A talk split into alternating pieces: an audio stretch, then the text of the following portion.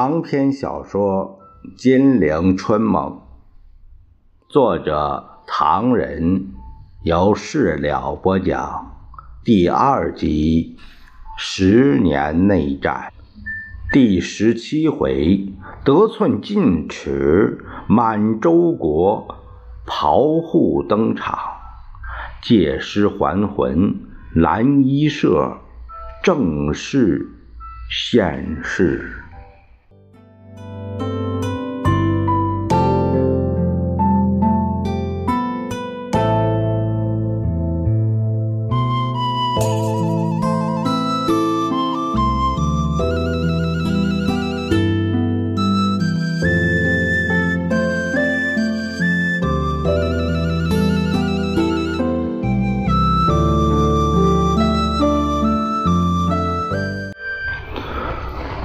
说日本方面不但拒绝划上海为国际共管的中立区，而且在二月九日增兵上海，由植田率领去护。同月二十九日再增兵，由白川抵护指挥。到三月一日，局势更趋恶化。十九路军并没有得到八十七、八十八两个师的合力作战，同时更无其他有力的部队派到。三月二日，日军终于在浏河登陆。十九路军撤退南翔昆山第二道防线。三月三日，十九路军发表了一个退兵通电：“我全国军民忧以朝暮有抚为安，往时迷强御武之意，望同屋之英冠，作青林之庇护，是成为仇者所快，而亲者所痛矣。”这正是江南春天时节，老百姓在心情上比寒冬还冷。敌人打进来了，却只有十九路军在孤军奋战，十九路军也不得不向后撤退了。难道东三省的不抵抗主义还要在江南重演吗？民众慰劳队不畏危险，在枪炮声中纷纷到达南翔昆山。蔡廷锴在南翔村郊巡视战壕，拿着个望远镜仔细查看。听说慰劳队来找他，就迎上去连声道谢。一个小伙子激动地同蔡廷锴握着手：“将军，我是新闻记者。”可是他们不准我到前方来采访。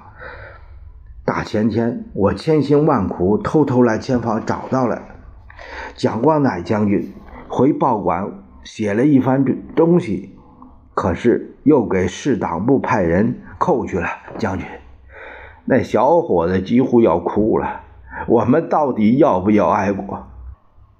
我们到底是不是要存心做亡国奴啊？眼看着慰劳队队员正在分头发放慰劳袋，蔡廷锴便领着这小伙子进入了他的帐篷，压住了愤怒，低声说道：“你是新闻记者，不怕危险，在前方采访消息，报道中国人奋勇抗战的情形，激发人民的爱国心。”我们非常钦佩，不过我们在这里舍身为国，你们在报上大声疾呼，最高当局的看法如何？我想你比我知道的更多。我今天要告诉你几件事，你回去以后当然无法披露，记在心头就好了。蔡廷锴透了口气，咬咬牙。海军部长陈绍宽奉命不抵抗，你们都知道了。后来日舰在下关开炮，我们舰队司令竟然说秉承部长懿旨，紧急命令各舰说日海军炮击狮子山炮台以及南京市与我海军无干，非日舰炮击我舰不准还击。同时，上海高昌庙舰队也接到这种命令，他气得直咬嘴唇。你听下去，我们十九路军曾向海军借大炮、借铁板，都被拒绝了。海军说上面不批准，别说大炮、铁板，一张草纸都不能借。还有。有一条日本的运输舰搁浅在白龙港三天之久，海军如去轰击，必可捕获大量军火。但陈少宽接到报告，问过委员长之后，一直没有下文。那个小伙子气得直搓手。还有啊，蔡廷锴拍拍桌子。海军部的次长李世甲也够混蛋的，这家伙连脸皮都不要了。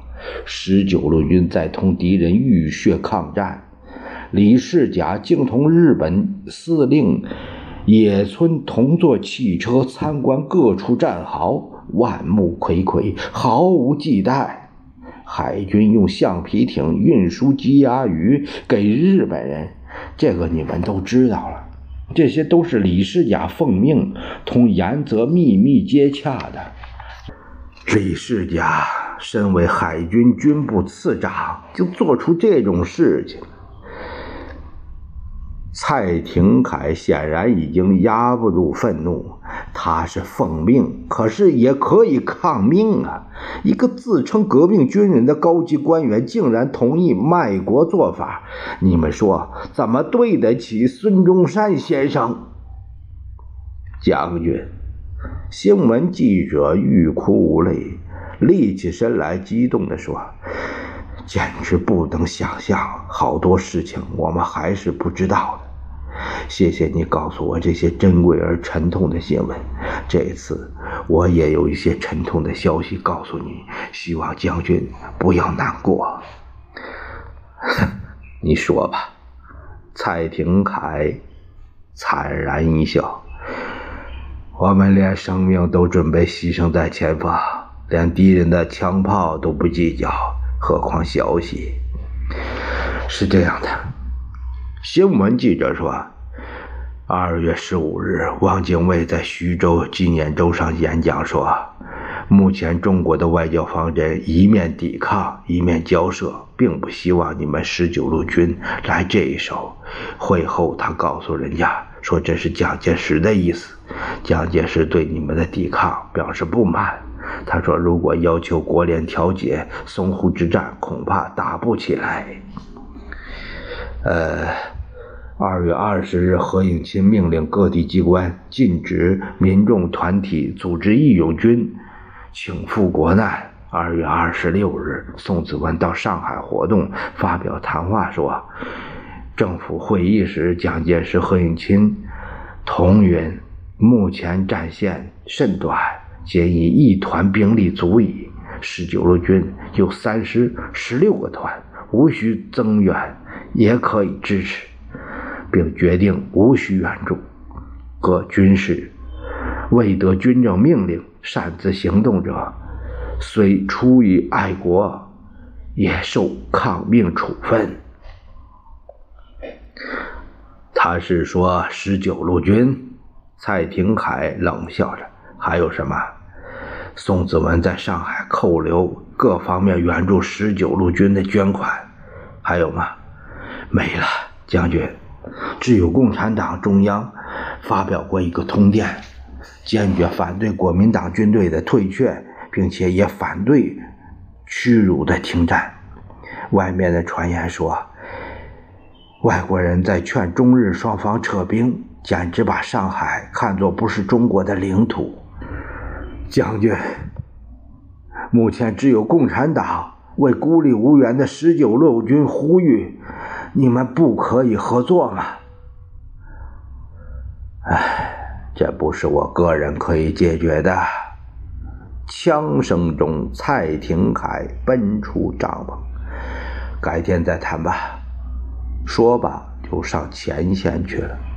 那方面，上海市民并不因为十九路军撤退第二防线而失去信心。相相反的奔走呼号，用行动来支持十九路军的热情更高。十九路军方面，除了打击敌人，还得战战兢兢提防第五军八十七、八十八两师是否会开玩笑。事实上，蒋介石曾在洛阳向蔡廷锴试探过，他愿意到前方担任总指挥，问十九路军将领有什么意见。蔡廷锴等将领们接到这个电报，真是又气又好笑。如果蒋氏表示诚心的抗日，尽管多的派援兵，正式向日宣战，号召全国人民为保家卫国而动员，一个人来做总指挥，除了存心想趁机削弱甚至消灭十九路军，再没有旁的解释了。蒋介石在洛阳接到蔡廷锴等礼貌而稍带激愤的复电，向何应钦笑笑：“呃，如果不接受，就由他们去吧，反正我已经表示过了。”接着，汪精卫加了个红色的卷宗进来：“上海、广东一部分中委有电报，给给我带来了。”好好说些什么？看过吗？读一读。啊，汪精卫打开卷宗，呃，这个电报是给我们两个。那些中委又在发牢骚，呃，日人陆续增援，至穷师数万，我方合计不过三四万人。每战对敌众寡悬殊，亦已疲劳。上海之危早在意料，谍电请援，声嘶力竭，以至为敌所乘。观十九路军通电有后援不济之语，孰令制之？当局不能不负其责也。要是这一套，兵是有的，又不能派。留着打共产党，怎么样？是的，是的。汪精卫干笑着附和。国联行政会议已经议决，说中日两国在第三国的协助下商讨停战协定。我们到底派谁去？我已经想了一早晨。呃，无论如何，陈友仁是不能派他去的。派他去只会打起来。罗文盖不能派他去，我看郭郭太奇怎么样啊？好，王精卫拿起电话筒，啊，我摇个电话给他，让他准备。郭太奇还未动身，另一件伤脑筋的事可又来了。四月九日，为。满洲国宣告成立，溥仪为执政，郑孝胥任总理。全国人民眼见淞沪失利，东北又告沦亡，反对、请愿、责备之声从四面八方集结到洛阳。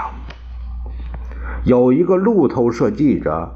还不怕路远，找到蒋介石访问他对这件事如何看法？不料蒋介石说：“东北成立伪国，完全为日方一手包办。政府虽痛恨溥仪，甘为傀儡，但如讨伐，难免扩大战争。考虑结果，暂不颁讨伐令。”路透社记者一愣，心想：作为一个国家军事最高负责人，他对东北一大片土地被剥夺似乎毫不痛心，而且话说得很冠冕堂皇，什么难免扩大战争，考虑结果，暂不颁讨伐令，这使他很难问下去，只得换掉一个话题，说：“听说国联。”调查团将十四日动身来华，委员长对这个什么意见？当然欢迎。听说李顿爵士领着来，对我们太好了。好什么呢？他们可以调查调查究竟是日本人先动手，还是我们先动手？路透社记者忍住笑，连忙告辞，在门外同他的中国朋友叹息道：“难怪今日中国一片反蒋声，说他不抵抗，骂呀，他卖国贼，这倒是事出有因呢。不过为了礼貌，新闻记者实在难以报道。我这一趟实在很失望。路透社记者的失望。”是属于他个人的，蒋介石可以不管，但全国民怨沸腾，这就使他不能不感到惶恐。军队虽多，但面对着不成比例的红军，竟一筹莫展。万一老百姓跟着红军起来反抗，那还了得！早在数年之前，蒋介石除了研究曾文正公拳击之外，对德意的特务机构兴趣更大。他命令手下几员大将研究古今中外的特务组织，希望组成一个更有效力的机构来巩固他的地位。我们要快点进行啊！孔祥熙、宋子文、宋霭龄、宋美龄频频催促。宋子文对蒋的态度始终是不大客气。你要知道，自从九一八以后，国国民党的危机是暴露了，你的政治威望大大的打了折扣。这是日本向我们亲美英的政权的挑战。不是说不必同日本开火吗？蒋介石听得不大舒服。既然是向英美挑战，还有什么办法？我同日本人的交情你是知道。莫非要我同日本摊牌，把美英势力挤出中国？说正经的，宋霭龄一个大姐的口吻劝解了。你早说过有个什么东西就要成立，成立以后可以强化独裁政治，可以镇压新的革命情绪，可以在军事上继续剿匪，在政治上进行西西社的活动，在军中进行复兴活动，经济上进行统治经济，完全一个严密的法西斯化的军事政治经济体系。宋霭龄一笑，听美玲说你深更半夜还同德国顾问研究法西斯化的办法，不去睡觉，如今也该有个头绪了吧？是不是什么蓝衣社啊？蒋介石点点头，他们已经研究好久，蓝衣社这个名称是非正式的。刘建群提出过说。希特勒有黑山党，墨索里尼有褐山党，我们也可以来一个蓝衣社。本来有人提议叫绑赫党，也有提议叫蓝山党，名字太多，最后决定临时采用蓝衣社这个名字。到底叫什么名字呢？宋美龄也大感兴趣，总要响亮一点。名不正言不顺就不大好。蒋介石大笑：“夫人错了，我们这个团体不是正面办事的，随便起个名字都行。啊，但是孔祥熙插嘴，总要有个中心。中心是法西斯。”蒋介石瞪着眼，说了半天，难道还没清楚？子文刚才说过，国民党声望低落，我个人名誉打了折扣，那就得想办法挽回。想什么办法？跟希特勒学，跟墨索里尼学。谁都知道，德国同意大利完全是依赖独裁政治完成革命的，所以我们口号目的是，嗯，解法西斯之魂。还国民党之师，你有把握吗？宋子文抽着雪茄，躺在沙发里，冷冷地问他：“当然有。”蒋介石有点反感。一方面派了大批人马到德意两国去留学，一方面我自己也在学。刚才大子说，美玲告诉他，我深更半夜在同德国顾问谈天，但是不错的。他摇晃着大腿。最近我学到很多东西，我决定把伟国送到德国或意大利去，让他见见世面。哎，别提你的宝贝儿子。宋美龄撇撇嘴。你瞧，你那个大宝贝送到苏联，还要大义灭亲，革你命呢。你不怕那个小宝贝将来从德国回来也来这么一手？不要这样说。蒋介石对他太太始终畏惧三分，平时在他面前不但不提金国、卫国，而且也不让他们见面。今天大谈法西斯，聊得高兴，说顺了嘴儿，提到了小儿子，果然惹起了宋美龄的反感。但当着这么多人，蒋介石不得不顶几句：“经过环境使然。”他大义灭亲那一套，说实在话，过后想来反而很高兴，因为这是他跟托洛茨基这批前辈往来的多了，学到了这一手功夫。我可以同你打赌，将来回国不反对共产党才怪。他瞪瞪眼，至于卫国，年纪还小，什么时候出发？去德国我还没决定，不过去是定了。德意两国不同苏联，绝对不会再来一个大义灭亲的，你放心。宋子文就问他：“那现在哪个德国专家在你身边啊？”多了，军事顾问四十六名，都是法西斯党徒。由塞克特将军领导着，替我们的将官、校官当老师，传授特务方法，每天主持学科教授。我个人特别课程，每天晚上的个别讲解。为了我，希特勒还派了他们第一个法西斯，呃，等手德国警察负责人来当我的先生。谁同你介绍的？宋霭龄突然问道。哎，这个不必问了。不过，驻意大利公使刘文岛将来或许告诉你们，我同墨索里尼往返，一切由他联络。这正是中文译名希特勒应该写成蒋介石。